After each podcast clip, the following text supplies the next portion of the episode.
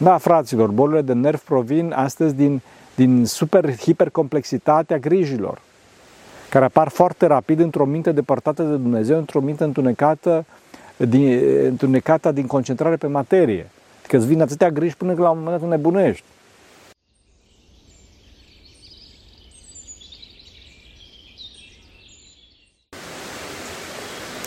Slavă Tatălui și Fiului Sfântului Duh și acum și pururea și în veci vecilor. Amin. Pentru că cine Sfinților Părinților noștri, Doamne, Să Hristos, Fiul lui Dumnezeu, minuiește pe noi. Amin. Acum că am terminat acest, acest ciclu de sărbători și duminici legate de învierea Domnului, ciclu care a fost împărțit în două mari perioade, adică perioada din postumar, numită perioada triodului, și perioada după Paști, numită perioada Pentecostarului, am în mintea mea grija să vă vorbesc despre griji, pentru că îi văd pe oameni foarte îngrijorați. Oameni buni, nu trebuie să fim îngrijorați, nu trebuie să fim anxioși. Acum însă să aveți grijă, să nu vă dezvoltați o anxietate pentru că v-am spus să nu fiți anxioși. Da? Trebuie să ne liniștim și să lăsăm pe toate în voia lui Dumnezeu. Să nu uităm, fraților, că Dumnezeu nu este o abstracțiune oarbă, ci un Dumnezeu viu, hiperinteligent, atoștiitor și un tată iubitor. Fraților, are grijă Bun Dumnezeu.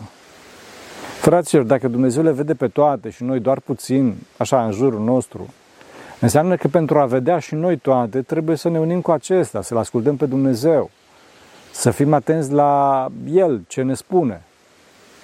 Problema noastră este însă faptul că uităm de Dumnezeu, din cauza faptului că ne întoarcem ochiul sufletului, că ne întoarcem atenția către materie.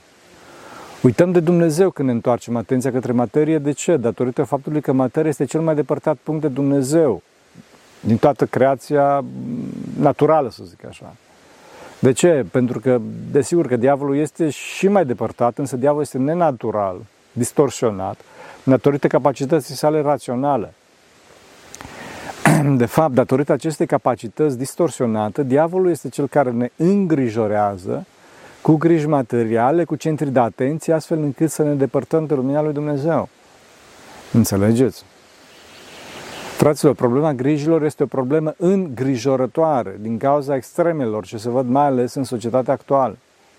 Pe de, pe de o parte se vede o hiperanxietate, o, o necare în griji, iar pe de altă parte se vede o nepăsare și o băltire în neglijență și în depresie. Și asta pentru că oamenii sunt învățați de către media să o rupă cu trecutul, cu tradiția, să acționeze foarte rapid, dezechilibrat și fără să gândească prea mult. Înțelegeți? Prin avalașa de informații care ne sunt oferite într-un mod care să ne maximizeze plăcerea și deci dependența de ecrane, omul nu mai are timp de sine, așa, să gândească temenic, ci să, să se avânte înainte. Omul nu mai știe cine este, de unde vine și încotro se îndreaptă. Cadența foarte rapidă și interconectarea acestor informații îl face pe om să gândească în zeci de, direcți, de zeci de direcții și aproape niciodată la Dumnezeu. Niciodată la Dumnezeu. Înțelegeți? Omul astăzi are prea multe idei și crede că sunt o mulțime de lucruri care sunt neapărat necesare, care trebuie să fie făcute cât de repede posibil, așa, ca să nu scăpăm ocazia.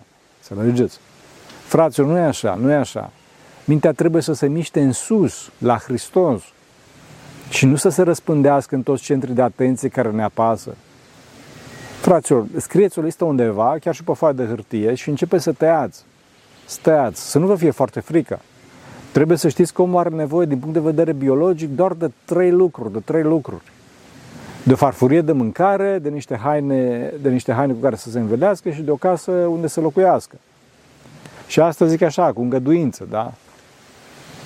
Bineînțeles, chiar dacă Chiar dacă noi ne dorim mult mai multe decât acestea, de ce? Pentru că suntem învățați de societatea de consum, prin canalele media, că avem nevoie de mult mai multe. De fapt, fraților, ni se, ni se creează nevoi. Ni se creează nevoi care ele nu există de fapt. Înțelegeți? Adevărul este altul. Adevărul este altul. Țineți, mintea, țineți minte Evanghelia despre grijile vieții ce vă spune. Zice acolo că, cum zice acolo, să nu adunăm comori pe pământ unde molia și rugina le strică și unde furile le, le sapă și le fură, ci în cer, adică în cele spirituale, duhovnicești, fraților. Pentru că acestea sunt singurele pe care le vom lua, le vom lua cu noi după moarte.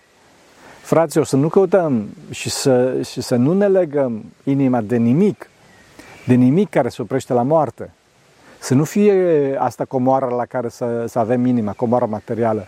Pentru că dacă în clipa în care murim suntem legați de ceva din acestea, atunci acestea vor constitui chinul nostru după moarte. Pentru că iadul, iadul, chinurile iadului, sunt dorințele exacerbate la maxim, care nu mai pot fi împlinite niciodată. Înțelegeți? Vedeți că primul pas ca să scăpăm de grijă este spiritualizarea, înduhovnicirea. Înduhovnicirea verii noastre, chiar și pentru simplu fapt că nu, că nu mai trebuie să ne îngrijim, mă rog, de hoți, de moli, de rugine și de tot felul de alte gâze sau fenomene naturale. Sau, mă rog, de păcate. Să nu ne încărcăm cu foarte multe fraților. Dacă este ceva mai de durată care trebuie neapărat să se întâmple și ne răspândește mintea, atunci, atunci scrieți-l undeva pe o listă cu lucrurile de făcut, astfel încât să avem mintea limpede. Înțelegeți? Am spus însă că sunt foarte puține lucrurile care trebuie neapărat să se întâmple. Scopul nostru nu este să creștem din punct de vedere material, ci spiritual, duhovnicesc. Înțelegeți? Că tot vorbim de Evanghelia lipsei de griji, în continuare Mântuitorul spune motivul real pentru care trebuie să evităm grijile. Chiar dacă pare că sare, știți, așa fără noimă, de la aver, hoți și moli, la întunecarea ochiului sufletului. Domnul zice că luminătorul trupului este ochiul. De va fi ochiul nostru curat, tot trupul, tot trupul tău va fi luminat, tot trupul nostru va fi luminat. Iar dacă va fi ochiul nostru rău, atunci tot trupul nostru va fi întunecat. Deci dacă lumina care este în noi este întuneric, atunci întunericul cu cât mai mult. Da, îmi place mult citatul ăsta. Însă nu prea sună foarte pe înțelesul nostru, nu așa? Da, cred că este foarte de folos să clarificăm niște lucruri aici. Pentru că sunt foarte importante nu numai pentru tema grijilor, ci pentru toată viața noastră și, într-un final, pentru mântuirea noastră. Am mai vorbit pe tema puterilor sau părților sufletului, însă am vorbit cu mult timp în urmă și socotesc că este bine să le luăm așa parțial pentru a le învăța. Acum sunt mai multe împărțiri ale sufletului, însă cea mai simplă o găsim în Antichitatea greacă, la filozofii greci, la care sufletul este format din trei părți, logica, mânia și pofta. Sau mai exact, ultimele două se numesc partea mânietoare și partea doritoare. Pentru că astăzi mânia și pofta au un înțeles preponderent negativ. Însă aceste părți pe care le-a făcut Dumnezeu nu sunt în mod necesar rele de vreme ce l-a făcut Dumnezeu. Din contră, trebuie folosite în mod folositor de suflet, în mod mântuitor. Această împărțire în trei părți a fost folosită și către Sfinții Părinți. Logica mai era numită și minte, celebrul nus al Sfinților Părinți. Da? Iar partea doritoare și partea mânietoare erau numite împreună, împreună și inimă. Și asta pentru că, pe de o parte, aceste părți iraționale constituie nucleul existenței omului, adică voia omului, da, inima sa, iar pe de altă parte, din experiență se vede că în clipa în care părțile acestea sunt în explozie, adică iubim sau urâm intens, simțim o trăire intensă în partea inimii, partea inimii. În acest model cu trei părți, adică logica, partea mânietoare și partea doritoare, Sfinții Părinți au văzut că există o problemă. Să vă dau două exemple de fenomene care nu sunt explicate de acest model, ca să înțelegeți.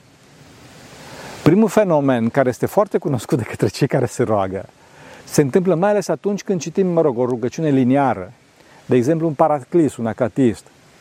Vedem că la sfârșitul paraclisului ne trezim cu mintea pe la Tokyo pe undeva și ne întrebăm dacă l-am citit sau nu. L-am citit, însă mintea s-a dus altundeva. Acest fenomen se numește răspândirea minții și ne arată că altceva este logica cu care citim și altceva este atenția, mintea, care zboară de cele mai multe ori haotic, necontrolat. Al doilea fenomen care arată că logica este diferită de minte, de atenție, este atunci când facem așa zis mecanic anumite lucruri raționale. De exemplu, când mergem printr-o clădire cunoscută și urcăm și coborâm scările. Această activitate este foarte logică și complexă. Până acum, fraților, nu există roboți care să reușească să meargă printr-o clădire și cu mai multe etaje, știi, să meargă pe scări și să evite toți oamenii în mișcare și toate obstacolele care sunt acolo. Însă, după cum spuneam, dacă împrejurimile ne sunt cunoscute, în timp ce ne deplasăm prin clădire, mintea noastră este concentrată altundeva. Ne deplasăm mecanic, fără să ne gândim la asta, zicem, da? Înțelegeți? Așa se spune. Asta arată că mintea este una și logica este alta. Deci avem un nou model de data aceasta cu patru părți ale sufletului. Logica și mintea, partea mânietoare și partea doritoare. Sfântul, Sfântul Grigore Palamat definește mintea ca atenția ultimă, ca cea mai fină atenție, focusul uman, ochiul sufletului.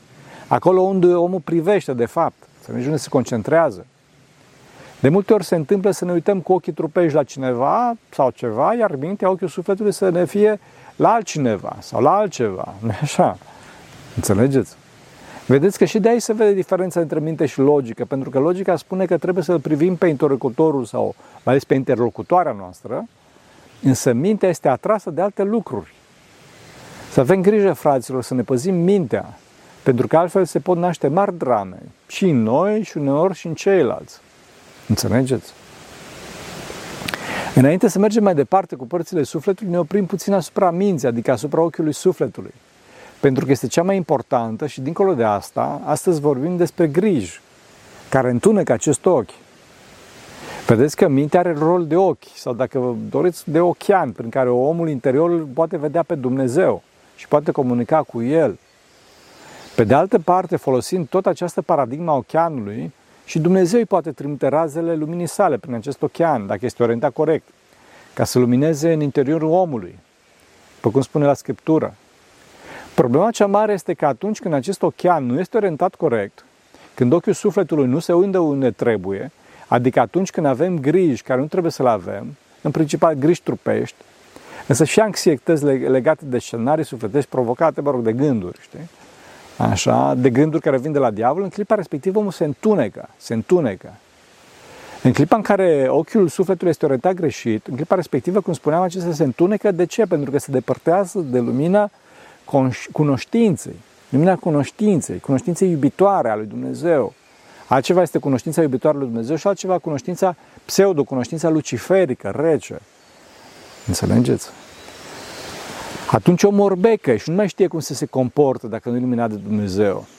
De fapt se comportă exact ca un orb. Crede că totul e posibil, însă de fapt nu vede nimic și nimic nu-i mai iese. Și se ciocnește în continuu de realitate, de adevărul care este o prezență obiectivă, fraților, deasupra noastră. Care acum, bineînțeles, este împotriva sa, pentru că e orb. Crede că toți sunt împotriva lui și constată chiar în întunericul în care se află că toate planurile mărețe pe care și le-a făcut se năruie.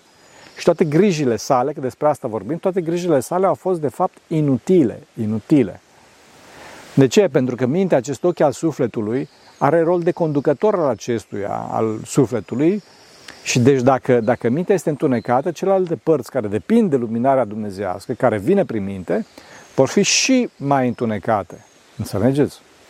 Vor dori ce nu trebuie, ne vom unia pe cine nu trebuie, toată existența noastră va fi un haos.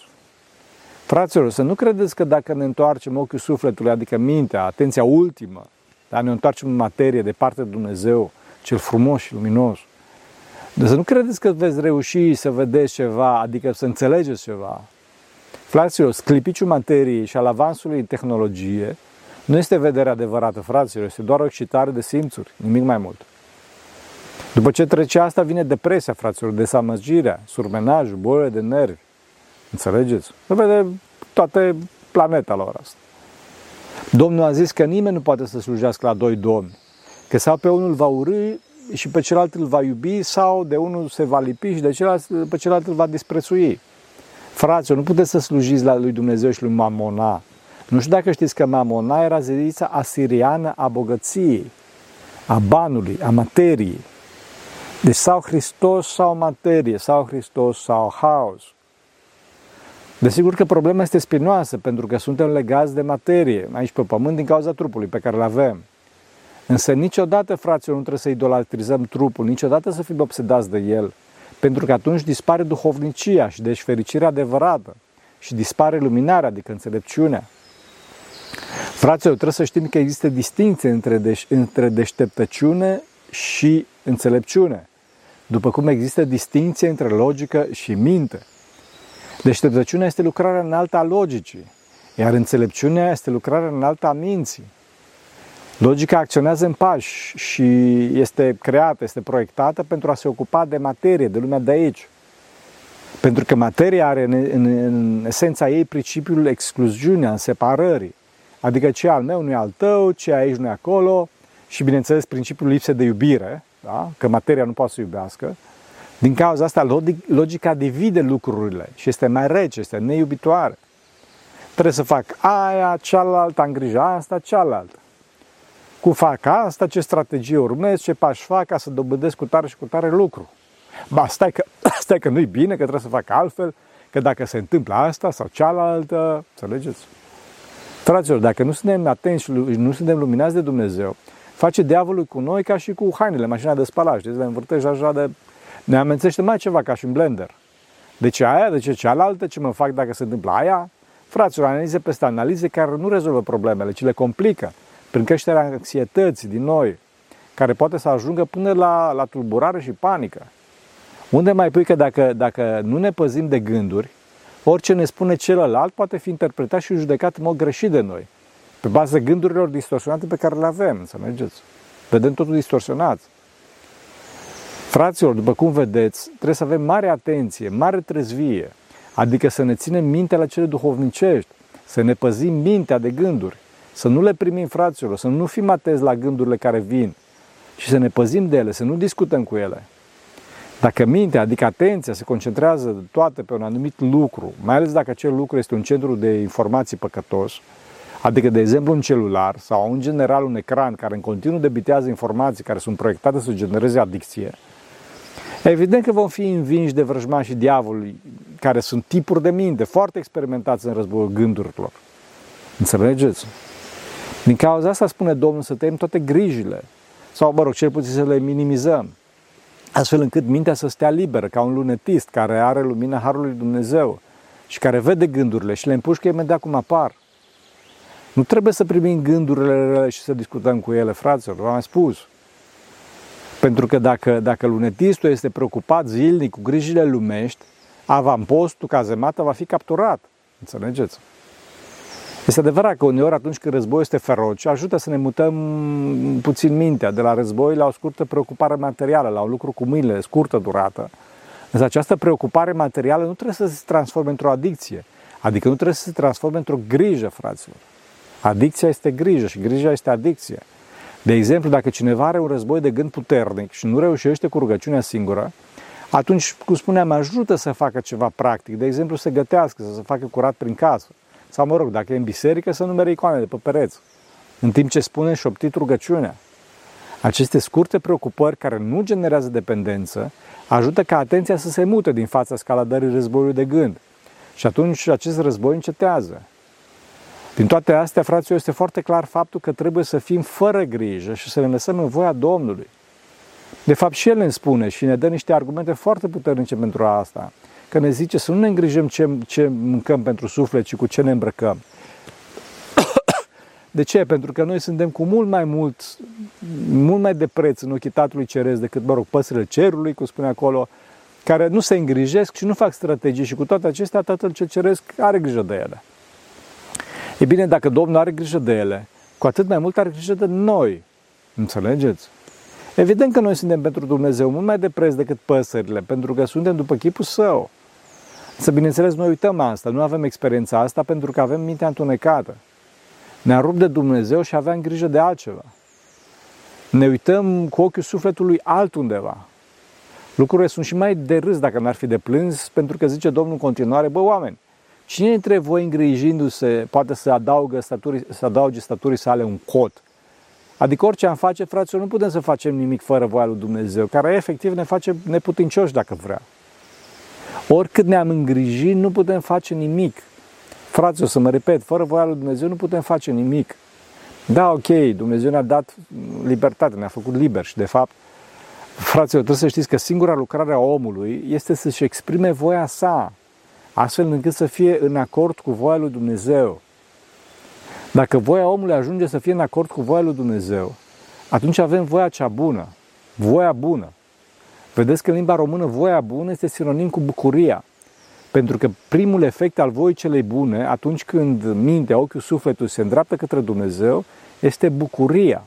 Bucuria. Înțelegeți?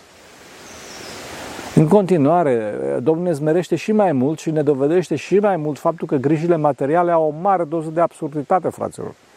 De ce? Pentru că ne spune să nu ne îngrijim, adică să ne ocupăm mintea, nici măcar cu ce ne îmbrăcăm, ce haine să cumpărăm, pentru că florile, crini, dați-le minte, adică iarba câmpului, sunt mult mai slăvite decât însuși Solomon, care în antichitate, mă rog, era pentru evrei un model de slavă și de mărăție. Logica Domnului e imbatabilă, chiar dacă este cam greu de digerat pentru noi, mai ales dacă avem patima, grija shoppingului. Domnul presează și mai mult și ne dovedește aberația grijilor, spunând că dacă Dumnezeu se îngrijește pentru ierburi, care azi sunt și iar mâine se aruncă în foc, cu atât mai mult se va îngriji pentru noi, cei care ne punem nădejdea în El. Sau, mă rog, ar trebui să ne punem nădejdea în El, pentru că, de fapt, suntem puțin credincioși, așa cum însuși ne spune. Mai exact, noi ne considerăm credincioși, însă în cea mai mare parte avem un sistem de gândire și un comportament mai degrabă ateu, sau, mă rog, păgân. Adică, fără să ne rugăm, nu ne rugăm, fără să avem conștiința prezenței lui Dumnezeu, da? un comportament așa însingurat și nesigur, tras în toate direcțiile de către centri foarte puternici de atenție cu care suntem bombardați în fiecare zi. Nu mai avem timp să ne rugăm, fraților, nu mai avem timp de noi și de relația noastră cu Dumnezeu și cu celelalte persoane. Nu mai avem timp să iubim. Nu avem timp să iubim pentru că suntem învățați să acționăm în continuu și să căutăm desăvârșirea în trup. Să facem afaceri, să avem bani, să fim la modă, să nu cumva să pierdem ceva care ne-ar putea exclude din grupul social din care credem că facem parte. Asta, fraților, ne generează un comportament hiperanxios, superanxios, care chiar dacă dorim să facem bine, nu știm cum, cum să facem. De ce? Pentru că suntem cu mintea răspândită de multele știri pe care le auzim zilnic. Și aici nu mă refer neapărat la știri clasice pe care le auzim la bunătate de știri, ci la tot zgomotul informațional cu încărcătură emoțională foarte mare, care suntem scufundați, care care ne generează enorm de multe griji. Breaking news acolo, breaking news acolo, s-a întâmplat aia, s-a întâmplat aia, fraților, avem nevoie de paza minții, că altfel nebunim. Altfel nebunim. Vedeți că vestul la ora asta este scufundat în mari pandemii, despre care bineînțeles că nu se vorbește, pentru că nu convine. Nu convine să se vorbească, și anume pandemia bolilor de nervi, pandemia singurătății și pandemia distorsiunilor sexuale, din păcate.